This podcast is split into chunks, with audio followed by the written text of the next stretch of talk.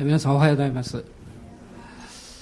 8月はもうキャンプの月で、えー、ジュニアのキャンプがあってそして先週はあのユースキャンプがありました、えー、昨日からはあの CS のキャンプで、えーまあ、暑さの時に、まあ、神様から大きな恵みを受けようということで、まあ、いろんなところで、まあ、霊の戦いもあるわけですけども、えー、それぞれのキャンプがとても祝福されています。で私も久しぶりにあのユースキャンプの2日目の夜ですけれども、えー、集会に参加いたしましてあのとても励まされて 帰ってきました。で今日はあの久しぶりに、えー、顔を見る方たちもいらっしゃいますが、えー、スタンドレーさんごご家族ですね若いさんたち。えー、去年はあの日本には帰ってこられたんですけどこちらの方に寄る機会がなかったんで久しぶりなちょっとその場所で立ってください。子供さんたちもみんな大きくなってね。よくいらっしゃいました。えー、それから直樹兄弟も久しぶりにまた東京から帰ってます。私も久しぶりという方はおられませんか？あのしばらく休んでたんで久しぶりという方もおられるか分かりませんけど、えーとまあ、あのブランチの皆さんですね。それから御言葉の家の皆さんも、え、おはようございます。ちょっと今日は一緒に手を振りたいと思いますが皆さん手を振ってください。ハレルヤ感謝します、えー、トヨタのですねあのプリウスという車がありますがこの4月で、えー、販売台数が100万台を超えたそうですね。でやはりあのハイブリッドで有名な車ですから、えー、今やはりあのオイルの高騰でですね、えー、まあ、大変な時代にありますのでそういう車があのこれからもっと売れていくんだと思います。でやはりあの、まあ、経済的に、えー、こういう苦しいことが起こってきますと、まあ、国としてはですね、え例えば発展途上国がやはり実は大きな打撃を最終的には、まあ、しわしわ寄せというんですかねそういうものをこう経験するんだと思います。で今年あの国際連合がですねある一つの野菜を、えー、特別にあの指定したんですね。で皆さん何か推測していただきたい。大体わかると思いますがね、まあ、安価で栄養価が高いんです、えー、栽培するのにあまり手間がかからない。土地が狭くても大丈夫。水が少しで大丈夫。何でしょう。食料ですよ。食料になる野菜です。そうですね。もう一歩。じゃがいもです。で国連が今年2008年国際じゃがいも年にしたんだそうです。面白いですね。私はもうとてもハッピーです。じゃがいも大好きです。からあいもハッピーです。ね で確かにそう言われてみるとね あのあのそうだなと、えー、安価で栄養価があって土地が狭くても大丈夫ですからね。で水も少なくてそのしかも美味しいですからね。でどうぞ皆さん、えー、今年、えー、残りですねじゃがいもをたくさん食べて 元気づいていただきたいと思います。で、まあ、こういう夏のいろんなあの集会が続きますとやはり、えー、やはりクリスチャンというのはこう目に見える部分だけで生活しているわけではありませんのでまあ、見えない領域ですね。そこにやはり、え、いろんなこう戦いというものをこう経験していきます。で前回、あ、先週私がちょっといなかったもんで前先々週になりますが「あの要塞を打ち砕け」というものすごいタイトルでお話をしまして途中で時間がなくなってしまったんで今日はですね後半をというよりも もう一回あの、えー、復習のような メッセージをしたいなというふうに思っています。えマタイによる福音書の14章の22節から36節を開いていただきたいんです。マタイによる福音書の14章の22節から36節です、まあ、少し長いんですけどもう一度あの皆さんで読みたいと思います。22節からご一緒にどうぞ、はい、それからすぐイエスは弟子たちを強いて船に乗り込ませて自分より先に向こう岸へ行かせその間に群衆を返してしまわれた。群衆を返した後で祈るために一人で山に登られた。夕方になったがまだそこに一人でおられた。しかし船は陸からもう何キロメートルも離れていたが風が向かい風なので波に悩まされていた。すると夜中の3時ごろイエスは湖の上を歩いて彼らのところに行かれた。弟子たちはイエスが湖の上を歩いておられるのを見てあれは幽霊だと言って怯えてしまい恐ろしさのあまり叫び声を上げた。しかしイエスはすぐに彼らに話しかけしっかりしなさい。私だ恐れることはないと言われた。するとペテロが答えて言った。主よもしあなたでしたら私に水の上を歩いてここまで来いとお命じになってください。イエスは来なさいと言われた。そこでペテロは船から出て水の上を歩いてイエスの方に行った。ところが風を見て怖くなり沈みかけたので叫び出し主よ助けてくださいと言った。そこでイエスはすぐに手を伸ばして彼を掴んで言われた。信仰の薄い人だな。なぜ疑うのか。そして二人が船に乗り移ると風が止んだ。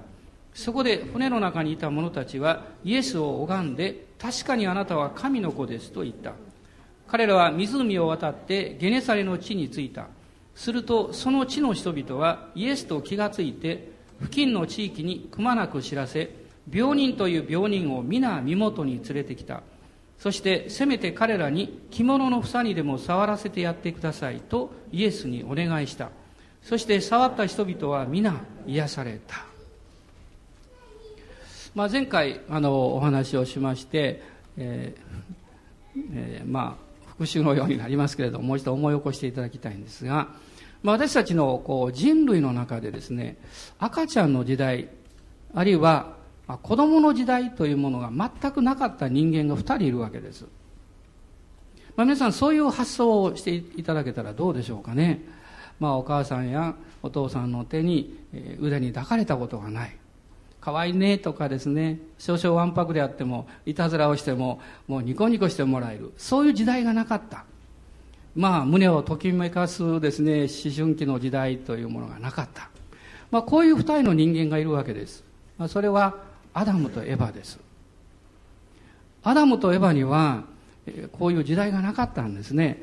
でも神様は彼らに特別なこの恵みというものを与えられたわけです。それは神様からいただく直接の祝福によって彼らの人生というものをですね人生というものをこうトータルにこう愛されてるというこの経験ですね。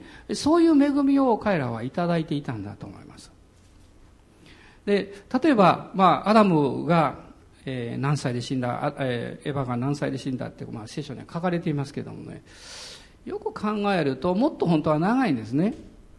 だって大人でスタートしたんですから。もしあの幼少時代というものを加えたらすごく長くなると思いますね。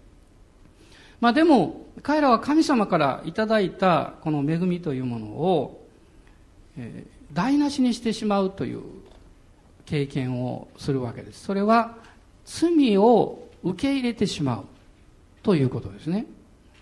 で、まあ、罪が人類にこの入ってきた結果、まあ、3つの重大なことが、まあ、人間の上に起こってしまったわけです。一つは、一番大きなことですけど、人が死ぬようになったということまあ、皆さんもそうだと思うんですけどもなぜ人は死ぬんだろうというこういう大きなクエスチョンマークですね、まあ、私もそのことをずっと考えました小さい頃。なぜ死ぬんだろうか。あんなに仲の良かった友達が一晩で亡くなってしまった。あるいはその家族をですね事故とか病気で失った方たちもまたあるいは犯罪に巻き込まれてですね命を絶たれてしまうという本当にこう悔しいえ辛い経験をなさった方たちもたくさんいらっしゃるわけです。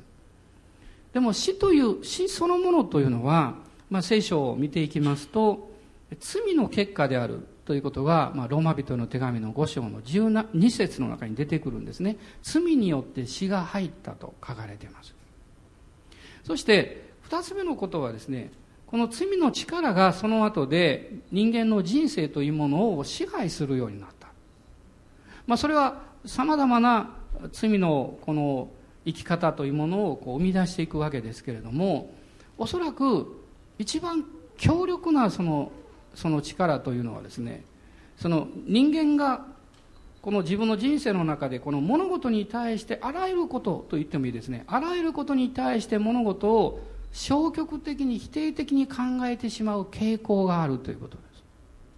これは罪の結果なんです。人はですね、神様の恵みを受けて作られたわけですから、あの、物事を本当は積極的によりよく考えられるように作られているわけです。しかし、何か起こるたんびに物事を否定的に考える。消極的に考える。悪く考える。例えば皆さんが道を歩いていてですよ。つまずいて倒れたとします。何かの弾みで。その時どう思いますか？なんでこんなとこ石ころがあるんだろうとかですね。誰がこの、穴を掘ってですね、そのままにしてるんだろうとかね。悔しいですね。腹が立ちますね。普通は。よかったと思う人あんまりいないでしょ？倒れて。でももし皆さんその中にこういう人がおったらどうでしょうか？倒れた瞬間に起き上がる前にどうせ倒れたんだから起き上がる時に何かひらもんないだろうかと思ってですねもしそういう発想ができたらこれはすごいと思いますこういう発想ができる人はまさにあのネズミをミッキーマウスにした人ですよ。ねいまだ世界でやってないことをやることが一つあるんです。皆さんこれをできたらもう世界の有名人になります。ゴキブリを人類の あのミッキーマウスのようにアイドルにしたらどうでしょうかね、えーまあ、そういう発想というのはですね実は通常の発想では生まれないわけですね。生まれないわけですよ、まあ、昨日も集会の帰りに車の中であの、えー、その今オリンピックのあれでしたからね水着の話してましたね。スピード車の話してましたけどね。あの水着は、えー、どこから生まれたのかってその発想をですね。そんな話しておりました、まあ、そのきっかけになったのはスパゲティなんだそうですね、えー、そのスピード車の技術の開発者が、えー、NASA の技術者と話をしていてですね、えー、どうしたらもっと速くなるだろうかって。たまたまスパゲティを食べてたそうですけど。スパゲティの発想だそうです。スパゲティはですね柔らかくしたものをこうこうお湯の中に入れますとこう沈むのが遅いわけでしょ。こう硬いものを入れるとストレートにサッと沈みますよね。硬い方がいいというわけです。でこれは今までの発想と全く違うわけですよ。日本のこの水着の会社がですね作ってきた最善最高のことはこのスイマーがですね泳ぐ人が最もこう体を動かしやすくてですねもう肌にくっついてですねスピードが出る。あれは反対なんですねスピード車は。硬いんですね。硬い方が早く進むわけです。でも全身硬くなると泳げませんから。だからあの硬くても良い部分だけ硬くしてある。二重にしてあるわけですね。で、まあ、そういうそのアイデア発想、まあ、最近はその、まあ、イノベーションということがよく言われますけど新しいものをこう、えー、まあ発明していくというんですかね。そういう発想というのはですねあの一つの基本原則がありましてそれはあのみんなが願っていることに耳を傾けるなということなみんなが願っていることを考えすぎると新しい発明は生まれない絶対。それをまず否定してですね反対の方向から物事を考えていくというわけです。まあこれは大変な時代だなと思いながら、えー、私もいろんなニュースを面白おかしく聞いてるわけですけども。まあちょっと話戻りますがその罪の結果というのはですねこれは私たちの毎日の生活にものすごく影響を与えてるんです。今私が言ったような発想を自然なものとして普通考えることできないんですね。良いことが起こってももうすぐ悪いことが起こるんじゃないかみたいな不安を持ってしまうんです。いわゆる物事を消極的にあるいは否定的に考える傾向です。これが実は罪の性質なんです。こういう力というものがやはり人類を支配してしまっているということです。そしてもう一つはですねやはり暗闇の支配者であるこの悪魔の力の中に人は縛られている、まあ、エペソビトの手紙の2章1節2節を見ますとそのことが書かれています。でもイエス様の十字架というのはこれらのことに対する勝利なんです。私たちを暗闇の支配からあがない出してくださっただけではなくってですねこの勝利の生き方をするようにというふうに神様が精霊によって私たち一人一人を導いてくださるそれがクリスチャン生活なんですねしかし、実際のこのクリスチャン生活においては、イエス・キリストの十字架によって勝利を与えられていても、この暗闇の力というものが様々な形であなたの霊的生活を妨げようとしているわけです。あなたの生き方が、イエス様を信じたように、うん、信じて救われたような生き方ができないように妨げをしてるんです。できないようにですよ。先週私はあの、えっ、ー、と、和歌山福音教会の礼拝に、えー、久しぶりに、あの、行きました。で、まあ朝ですね、通常よりも早く出ました。まあそんなにかからないんですよ、普通は。1時間あれば、あの半あれば十分行けるんですけど、1時間近く余裕を持って出ました。そしたらですね思わぬことが起こったんですね。あの、えっと、貝塚の過ぎたあたりからですね渋滞なんです。おかしいなと思いましたらあの、えっと、線南の手前ぐらいですねあの交通事故だった。その間を行くのに1時間かかりました。完全に遅刻です。でまあ渋滞の中ですからもうとろとろとろとろ動きながら止まったりしながら電話かけましてですね「いやごめんなさい」ってこれどうも礼拝間に合いそうにないですね」って言いましたら、まあ、向こうの電話出られたリーダーの方がね「あいいですよ」ってあの「ゆっくり来てください大丈夫ですから」って言って。でもちろん私祈りました。ね。何を祈ったんでしょう。車は渋滞してますからもちろんこれが早く進めるように祈りました一つはね。もう一つはですねそのもう一つはそういう状況の中で自分の心がこの振り回されないようにということです。イエス様を見上げるということです、まあ大きな助けになるのは賛美ですね、えー、そういう CD なんか入れますと助けになりますね。で賛美しながらでも遅いなと思いながらですね、えー、言ったんですね、えー、神様は必ず、えー、これを良くしてくださる。信じて感謝していきました。そしたらなんと30分遅刻しました。ところがその30分遅刻したんですけど私が教会の礼拝堂の一番前のベンチに座った時に、えー、教会の方がこうおっしゃいました。先生あと1曲でワーシップタイムが終わるところです。ですから礼拝には遅れられたけどメッセージには間に合いました。他の方には全然影響ありませんからどうぞご心配なさらないでくださいと言われました。神様のなさることって不思議ですね。でもたとえですね自分のその与えられた責任が、えー、まあなんとかこうスケジュール的に時間的にうまくいっていたとしても私の心が動揺してですねそしてもう本当に大変な状況になっていたとしたら御言葉を恵みの御言葉としては絶対に語れないんです。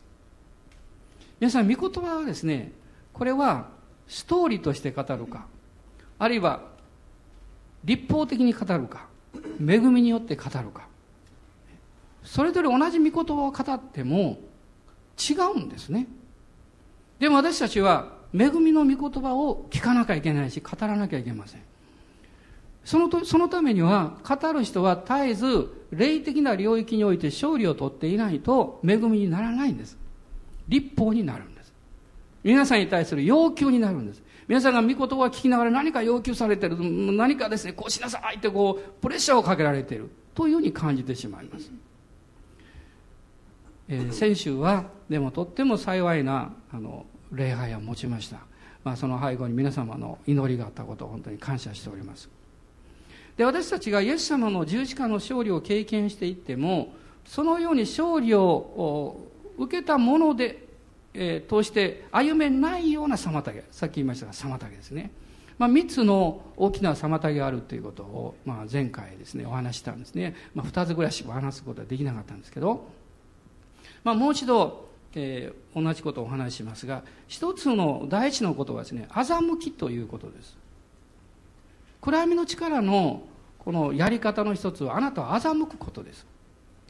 欺くというのはあなたを真理から引き離すことです。もう少し具体的に言いますとあなたを神様に信頼するところから神様の愛を信頼するところからあなたの心を引き離してしまうということです。まあこれはその結果として信仰を失わせてしまいます。私たちをこの世の生き方の中に導いていくわけです。でマタによる福音書の14章にちょっと戻っていただきたいんですがまあ、これはイエス様が弟子たちを船に乗り込ませて、えー、向こう岸に先に行かせようとなさった。で彼らがそのようにしますと、えーまあ、大風が吹いてきて、えーまあ、彼らが波に悩まされていたわけです。そしてもうどうしようかと思っている時にイエス様が海の上を歩いていわゆるこの海の上というのはガリライ湖ですけど湖の上を歩いてやってこられた。それを見た弟子たちがあれは幽霊だと言って叫び出すわけです。でもその後で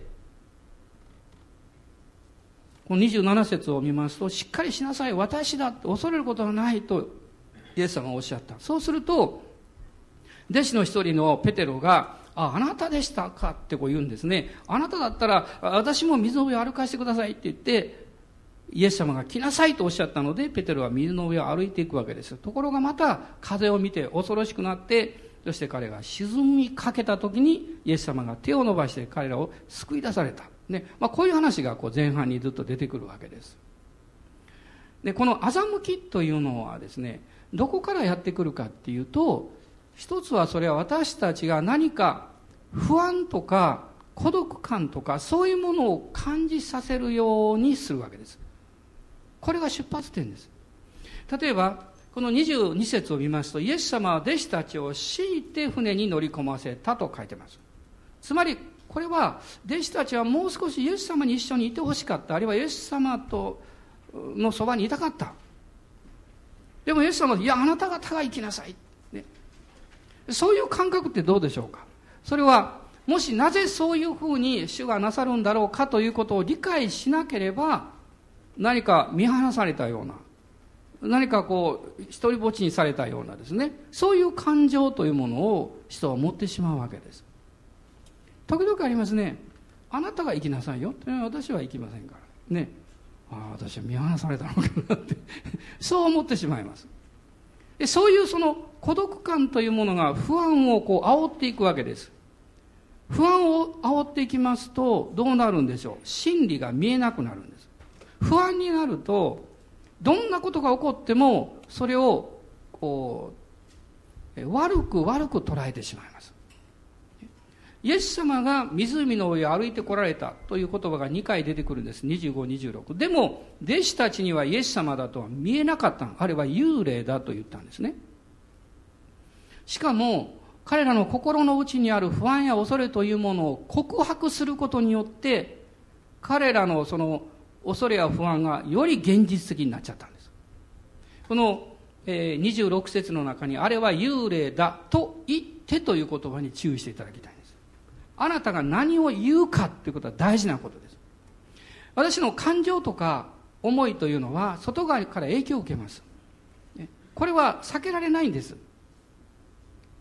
でもその感情や思いがあなたの考え方の中に入り込んでくるときにあなたはその通りを語っちゃいけないんです。もしその通りを語ると多くの場合はですね多くの場合は物事が幽霊になります。真実でないことを語ってしまいます。それはあなたが感じたことを語ってるんです。そしてそれを聞いた人がああの人もこの人もみんなもそう言っていたよと言ってしまいます。どんどんどんどん混乱が広がっていきます。そして後で気がつくんです。結果として生まれた実が平安や喜びや一致ではなくって、そこに混乱があったり、不安があったり、お互いを傷つけるような気持ちが残ったとしたら、それはあなたがまんまと暗闇の力に騙されたということです。欺かれたということです。私たちがどういう実をその場所、その結果として食べるかということが、実は最も大事なことなんです。彼らは欺きの力に全く振り回されてしまったわけです。第二コリントの2章の11節を開いていただけますでしょうか。第二コリント、コリント人への第2の手紙の2章の11節です。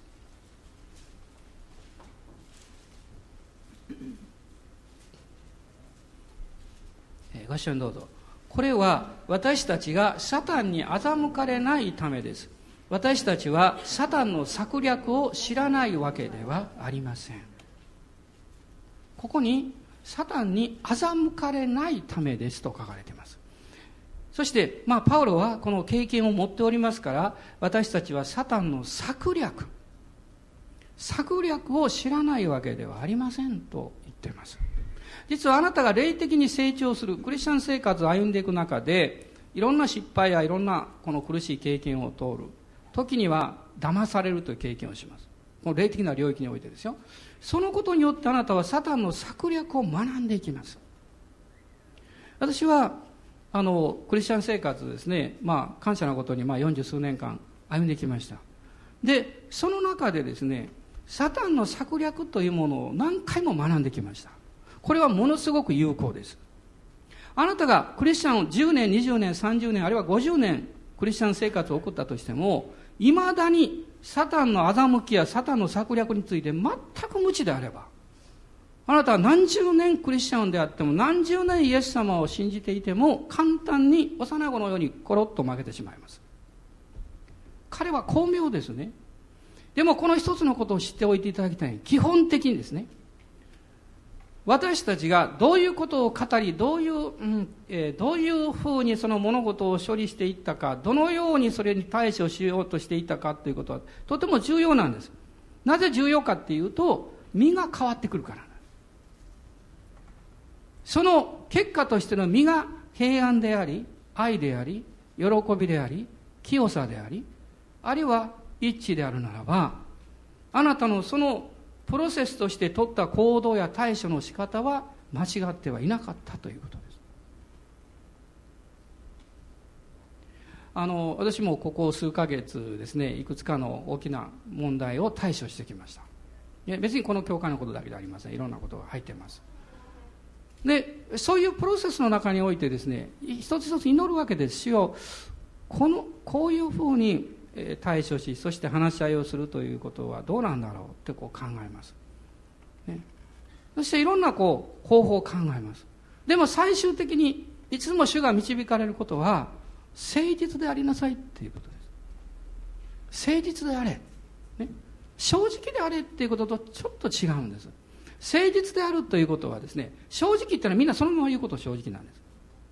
でもこの人間関係やあるいはこのいろんなこう、まあ、ビジネスも同じかも分かりませんけれどもいろんなこう人との、えー、関係においてですね正直でありすぎるということは問題をどんどん起こしていきます。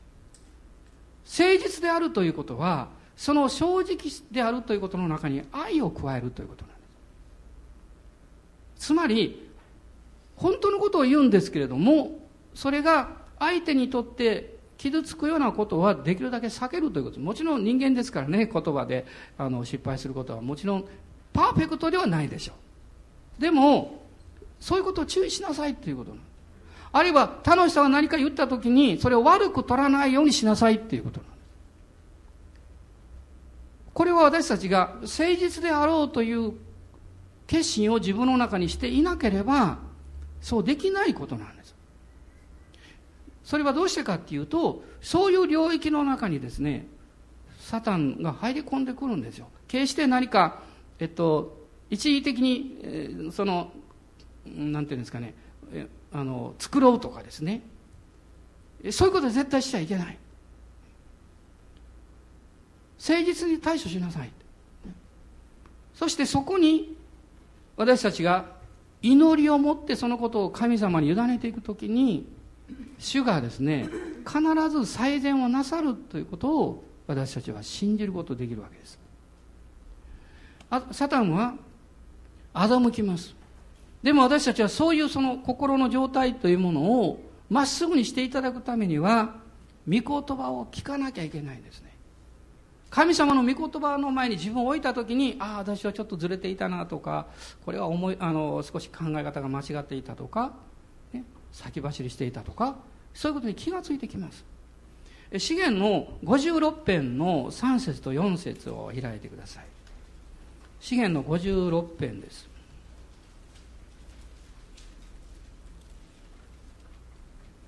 え何度も何度も今年開いた御言葉なんですね、えもう一度もう見なくても、え覚えておられると思いますけど一緒に読みましょう。はい。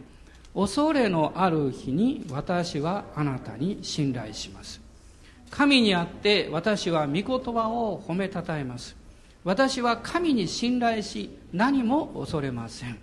憎なる者が私に何を成し得ましょう。恐れと信頼は対照的です。でも共通点があります。まず第一の共通点はどちらも目には見えないんだということなんです、恐れってのは目に見えないんです。ただ恐れを持った人の姿とか表情とか言葉とかそれは現れてきます。恐れそのものは実は霊的な領域なんです。目に見えないんです。信頼もそうです。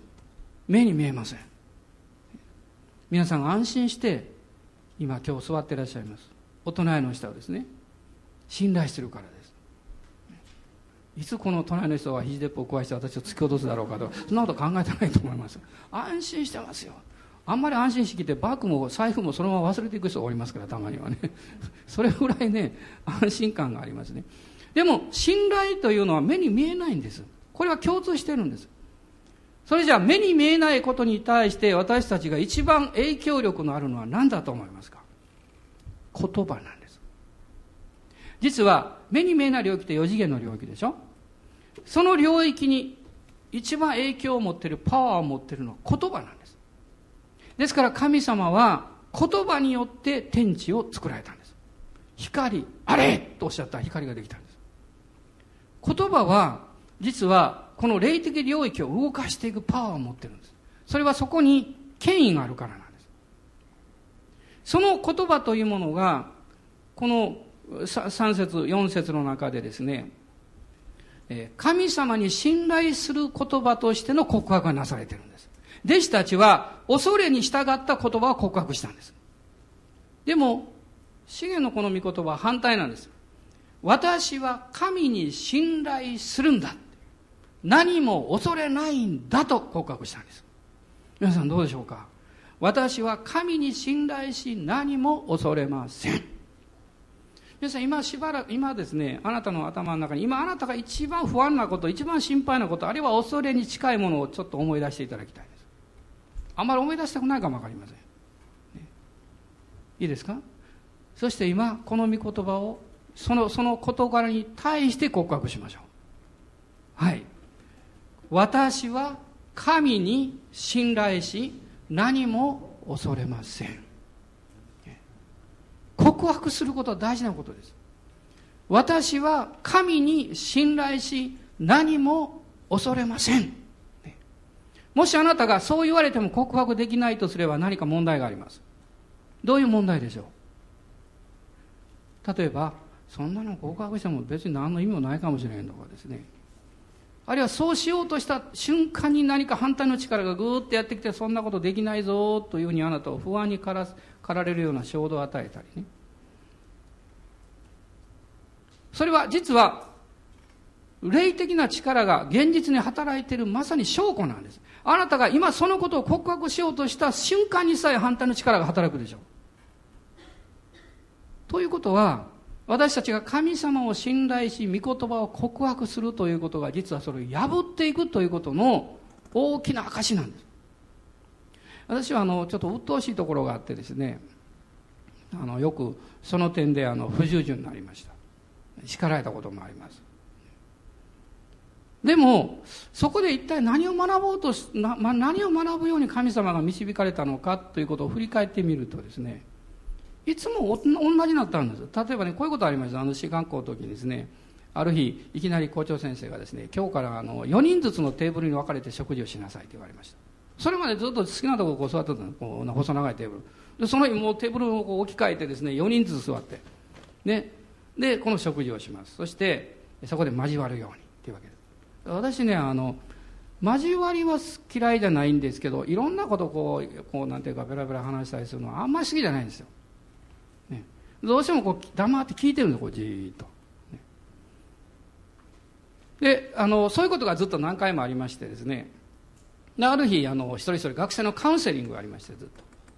で私何言われるのかなと思って先生が私にこう言いました「兄弟。あなたは献身が足りません」って言われた。どうしてですか？あなたはテーブルで座った時にどうして口を開かないんですか？いや私あんまりベラベラ話すの好きじゃないんですそうじゃありません。献身が足りませんって。なんでそれが献身と関係があるのかね。私はそれを受け入れるのに時間がかかりました。でもやっぱり考えてみるとそうなんだって気がつきました。つまりそれはただ単にそこに座ってるだけじゃなくってその意図があったわけですよ。それはお互いを、まあ、食事終わった後でしばらくでもお互いのことを分かち合うようにということだったんです。つまりなぜ私がそれに対して不従順であったかっていうとその意図を理解できなかったからなんです。あるいはしようとしなかったからなんです。状況だけを見ていたから。状況だけを見てると自分の性格や自分の好みが先に出てくるんです。自分の考えや反応が先に出てくるんです。でそれ何も間違ってないじゃないですかってこう思ってしまうんです。イエス様はこのもう一度またいで戻っていただきたいんですけどどうして弟子たちを強いて船に乗り込ませて向こう岸に行かせようとなさったんでしょう。23節にこう書かれています。祈るためにと書かれています。実はこの14章というのをこうずっと前半から一節から見ていきますとイエス様のその時の状態やお気持ちというのがですね痛いほどわかるんですね。14章のこの初めにイエス様が本当に信頼しておられたバプテスマのヨハネが首を切られてしまいます。ものすごい悲しい知らせをイエス様は受けるんですよ。そして13節見るとイエスはこのことを聞かれるとバプテスマのヨハネがヘロデによってですね首を切られた。このことを聞かれると船でそこを去り自分だけで寂しいところに行かれた。何のためですか？父なる神様の見舞いに出て祈るためですよ。この方以外のところに行ってどこで本当の慰めを受けることができるんですか？主はそのことをよく知っていらっしゃったんです。私たちは良い友達や兄弟姉妹や、あるいは家族や、ね、多くの周りから助けや励ましを受けます。それは素晴らしいことです。感謝しなきゃいけません。でもあなたの一番深い慰めと力を受ける場所はどこなんでしょう？そこなんでしょうか？そうじゃないですよ。神様の見舞いに出る時ですよ。イエス様の見舞いに出る時です。イエス様にとっては父なる神様の見舞いに出る時だったんですだから一人で寂しいとこ行かれたんですあなたにも何というかこう話したいんだけど話せないこともあるでしょうそれは話したくないわけじゃなくてどう言っていいかわからないっていうこともあるでしょうあるいはこういうことをいきなり言ったって多分理解してもらえないだろうとか人は皆それぞれそういうものを持ってますガラテヤ書の手紙の中にこう書かれています。人はそれぞれ自分の負うべき重荷が与えられていると書かれています。その確信の部分においては、誰にも分かち合うことさえもできないんですよ。するべきものでもないんですよ。時々私たちはね、もっと交わり持ちましょう。みんな話し合いましょうって言います。ね、もちろんそれは言うことだと思います。でも私はいつも思うんです。人間は本当の自分の深いところは話し合いなんかできない絶対に分かち合うなんてことなんてできないまたそうする必要もないんだと私は思いますその領域においてはですよもっと手前の領域は私たちをいろいろ話し合います分かち合いますでもあなたの一番深い問題を分かち合って誰が理解してくれるんですか？誰がそれを受け止めてくれるんですか？それは誰にもできない領域なんですたった一人のお方だけができるんですよその方だけがおっしゃってるんです。私のところに来なさいって。だからイエス様は父なる神様のところに行ったんですね。でも、すぐに妨げられたんです。群衆が、もうイエス様がそこにいるってもう分かってですね、もううわーって集まってきたんですよ。ものすごい数の人が集まってきた。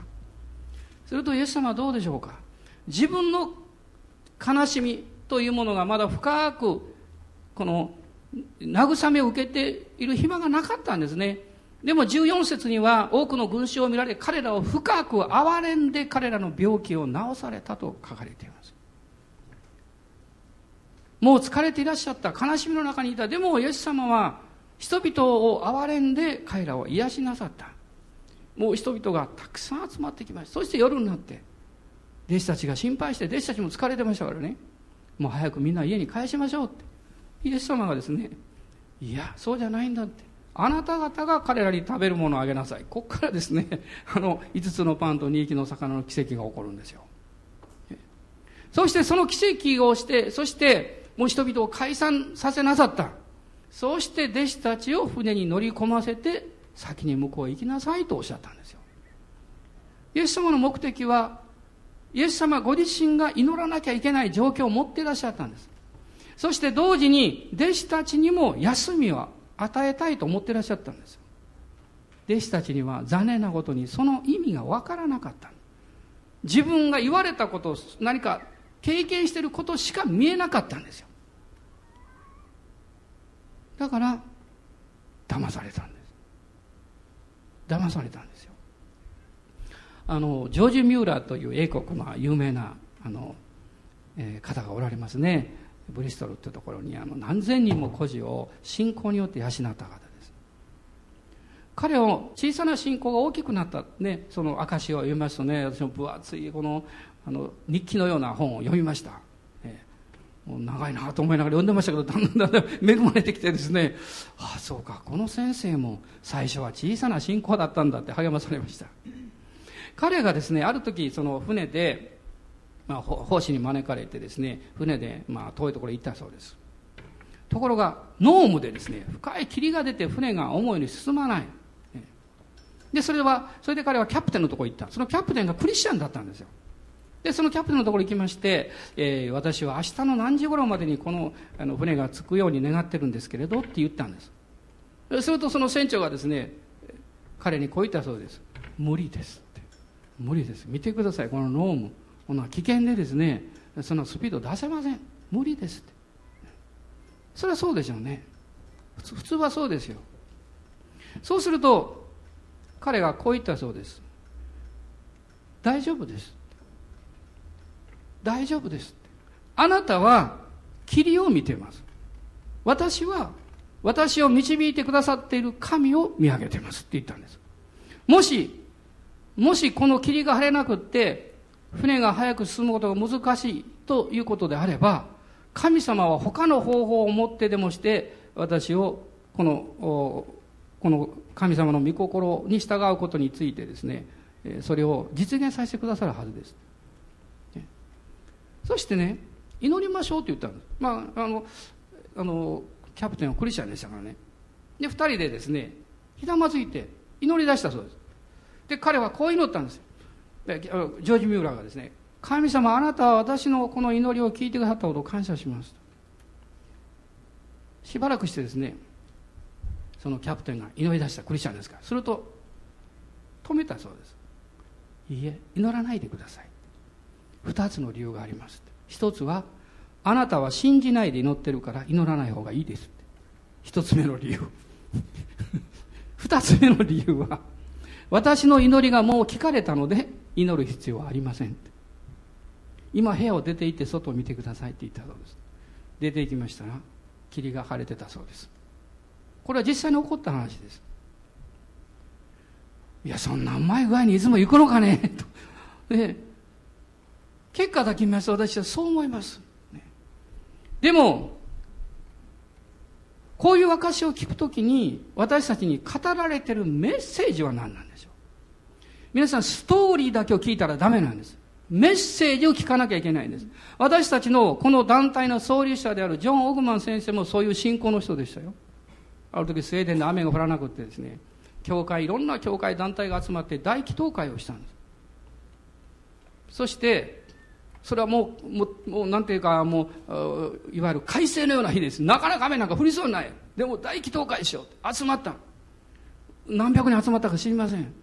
その何百人か集まった中で、唯一、傘を持って行った人は、ジョン・オグマン先生だけだったんですよ。人々言ったそうです。オグマン先生、こんな晴れてるのに傘持ってどうするんですかって。彼は言ったそうです。私たちは雨が降るように祈るために集まったんじゃないですかって。そして、その祈祷会の真っ最中に大雨が降ったそうです。大雨が降ったそうです。でも私がさっき申し上げているように、こういう証を聞きますと私たちはストーリーだけを聞いてしまうんです。メッセージを聞こうとしてないんです。メッセージは何ですか？メッセージというのは、私たちの勝利の鍵は目に見えるところにあるんではなくて、霊的領域にあるということなんですよ。そして、その鍵は、あなたを愛して、あなたに良いことをしてくださって、あなたのために素晴らしい計画を持っておられる神に信頼せよということなんです。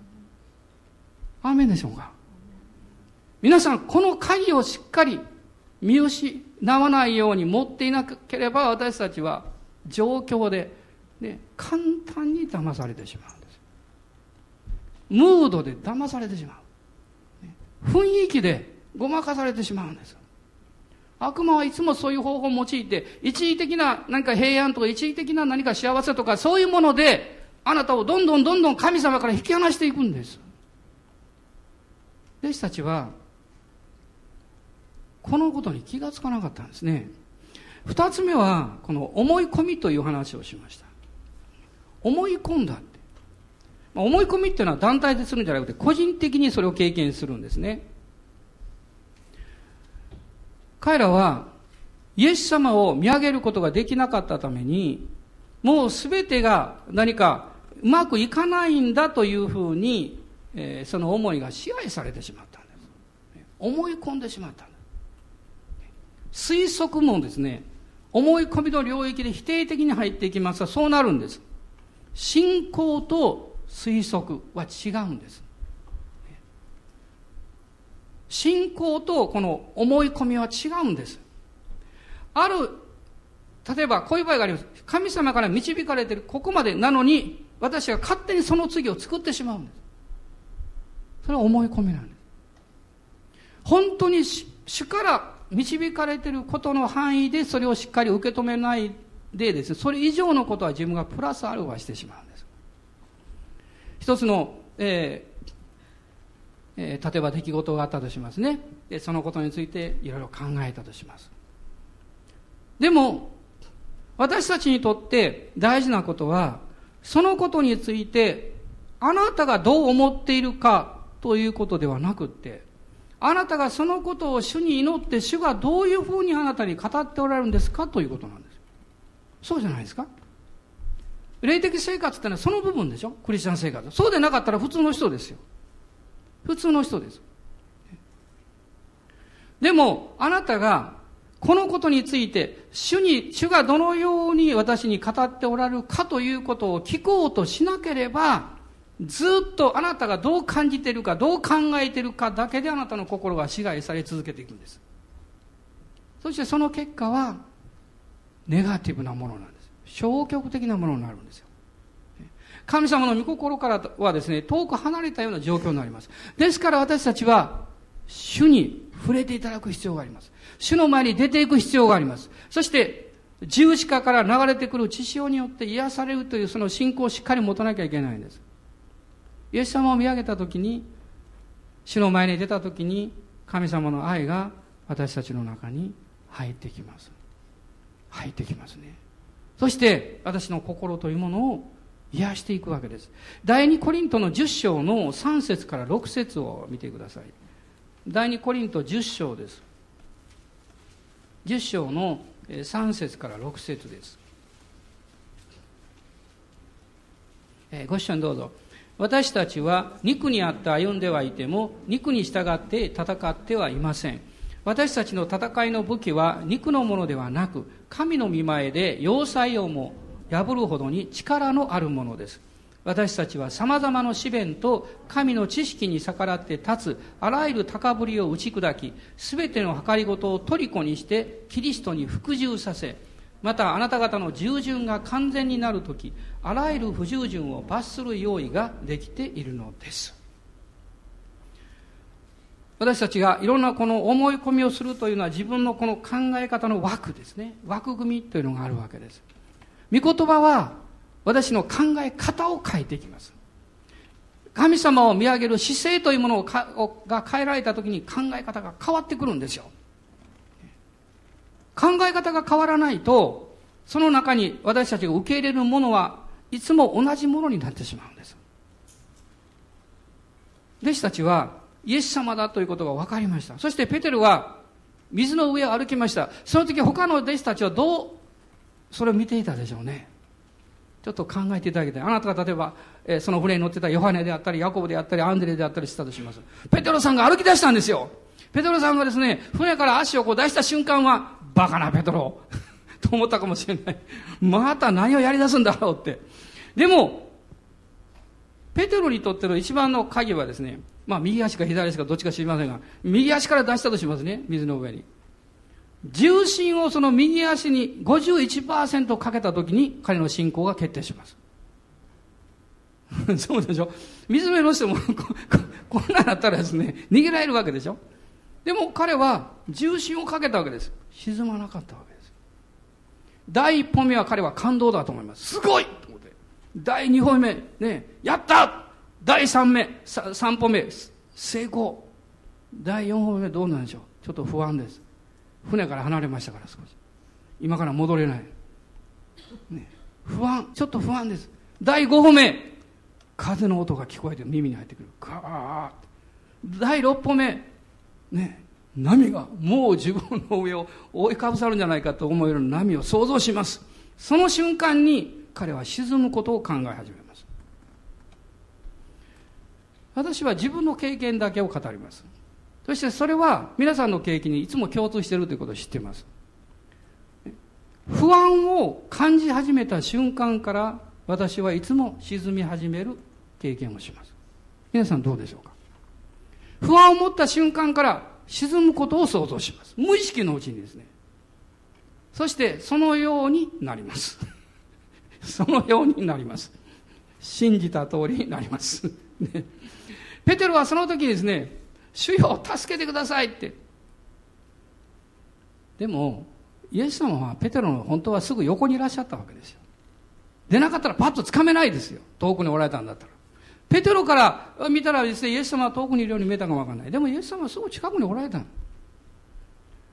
そして彼を引き上げられたんです。そして信仰の薄い人だって言いました。信仰がないとは言わなかったんです。信仰が薄いって何なんでしょう？それは神様、信仰が与えられている。そして神様とあなたとの間に信仰があるのにいろんなものを入れてしまうんです。嘘の言葉とか、ね、思い込みのこの感情とか、そういうものを入れてしまうんです。その結果、沈んでいくんです。船が持つかなと思うわけです。まあ、それから彼らはゲネサレの地に着いたんですけど、すると人々がやってきました。そしてイエスと気がついたとこういうふうに書かれています。まあ、実は三つ目の問題はこの臆病ということなんです。臆病というのが入り込んできて私たちの信仰を弱めてしまいます。で、この14節、34節以降を見るとですね、人々がイエスだと気がついたってこう書いてますけども、彼らはですね、神の御子であるイエス様に気がついたんじゃないんです。何に気がついたんでしょう？イエス様が来られた時に彼らが気がついたのは、ああ、助けてもらえる。自分たちの必要に気がついたんです。ですから信仰によってイエス様を見たんじゃなくって、自分の必要だけが見えたということです。臆病というのは実は内向きなんですね。内向き、内向き、内向き、いわゆる自己中心的な考え方、スピリットなんです。これが臆病なんです。彼らはイエス様に、ですからお願いしたと書いてます。36節ですね。彼らは求める人ではありましたけど、礼拝者ではなかったんです。臆病の霊のこの特徴というのは、私、その人が居心地の良い領域から決して出ようとしないことです。自分の降りやすい領域だけにとどまることを確保しようとするんです。だからいつでもですね、三つの特徴を持っています。一つは、自分の必要に敏感であるということです。これは大事です。自分の必要ですよ。二つ目は、自分の必要のために行動を起こすということです。三つ目は、自分の必要のに応じて熱意の強さが変わるということです。自分の必要が大きいと一生懸命熱心になります。必要が小さいとあまり熱心にならない。これ臆病の例の特徴です。どちらにしても自分の領域から出ようとしないんです。それ以外のことであれば、ああ、私は関係ないです。関係ないようにしておきます。ということです。この間、あの、ビル・エング先生が来た時にメッセージなさった時のこと覚えておられますか？いくつかの問題点をおっしゃいましたでしょその最後に彼が言ったことがね無関心さあるいは冷淡さ冷ややかさ、そういうことをおっしゃったんでしょう、それはもう取りも直さずですね自分の居心地の良い領域から出ようとしない。それ以外のことに関してはもう関心がない。私はそうなんだ。今の時代がそうなんですよ。今の時代がまさにそうなんですよ。イエス様はそこから出てきなさいとおっしゃってるんです。騙されちゃいけない。あなたが勝手に推測しちゃいけない。そこから出てきなさい。御言葉の道を通って自分の領域から出てきなさいって言うんです。その時に敵の要塞は崩されるんです。霊的な突破が始まるんです。ねブレイクスルーですよ。その霊的な壁が打ち砕かれていくんです。それは決して何か感動的なことや何かあの特別なことが起こったからそうなるんじゃないんです。単純なことなんです。御言葉を聞くこと。そして主の愛の中にとどまること。そして主の語られる御言葉に従って御言葉の上をペテロがわずかでしたけど歩いたように歩いていくことなんです。その時に霊的な要塞が崩れていくんですよ。霊的なこの妨害の要塞が崩れた時に何が起こるんでしょうか。あなたが思いつかなかったような方法やあるいは出来事が神様からの祝福としてあなたの身に臨んできます。あなたの家庭の中にも変化が起こってきます。あなたの職場やあなたのこの将来のビジョンそれその中に何か変化が起こってきますそれは神の御国が降りてくるからなんです神の御国の力があなたの人生の上を覆ってくるからなんですそしてあなたはそれを霊的に感じ始めるんです。何かが変わってきてる。何か変化が起こってる。何かよくわからないんだけど、霊的なものが起こってきてるという変化を感じ始めるんです。そのことが起こり始めたときに、決して、その信仰から横道にそれないようにしてください。これは大事なことです。私も何度も何度もその経験をして失敗してきました。もう少しそこに留まればよかったと思うこと何度もあるんです。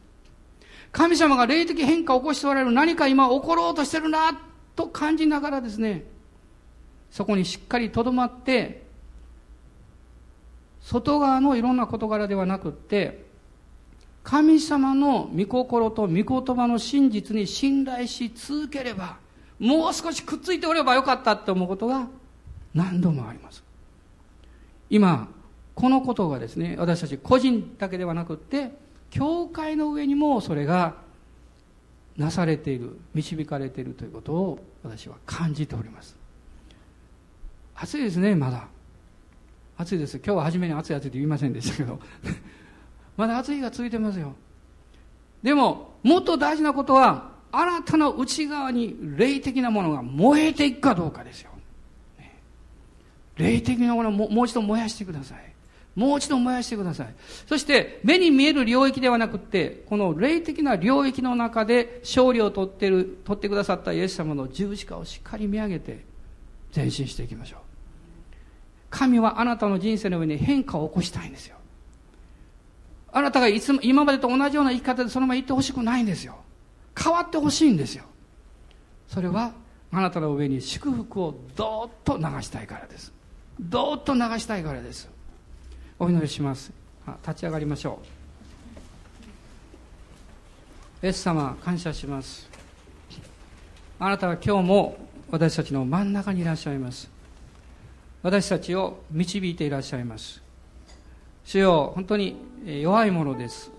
この感じること聞くこと見ることそういうことによっていつの間にか心の中が支配されたり思いの領域が支配されたりしてしまいます。しかしあなたは十字架によってすでに勝利を私たち一人一人のために取ってくださいました。私たちはサタンの策略を知らないわけではありません。神様が良い方でありそして主が信頼するできる素晴らしいお方であるということをもう一度この朝告白します。告白します。私は神に信頼し何事も恐れませんともう一度告白します。ハレルヤイエス様感謝します。どうぞお一人お一人をあなたの御言葉に従って歩むことができるように導いてください。大いなる変化がもう起こっているのにそれにいつまでも気がつかないような鈍感な領域から私たちを引き出してください今大いなることが起こっています。天井が動いています。そして天の窓が開かれています。そして一人一人の私たちの霊的生活の中に主が干渉していらっしゃいます。精霊が語りかけていらっしゃいます。主よ、どうぞそのことに敏感にならしめてください。どうぞ主よ、人の声ではなく、御霊の声をもっと聞くものに変えてください。目に見えるものによって将来を当てにするのではなく、素晴らしい偉大な方を信頼していくことができるようにその信仰を増し加えてください。主主の皆によって油注ぎを宣言します。アーメン。アーメン。感謝します。イエス・キリストの皆によって祝福します。アーメン。アーメンイエス様に大きな拍手を捧げましょう。アレルヤ感謝します。アーメン感謝します。アーメン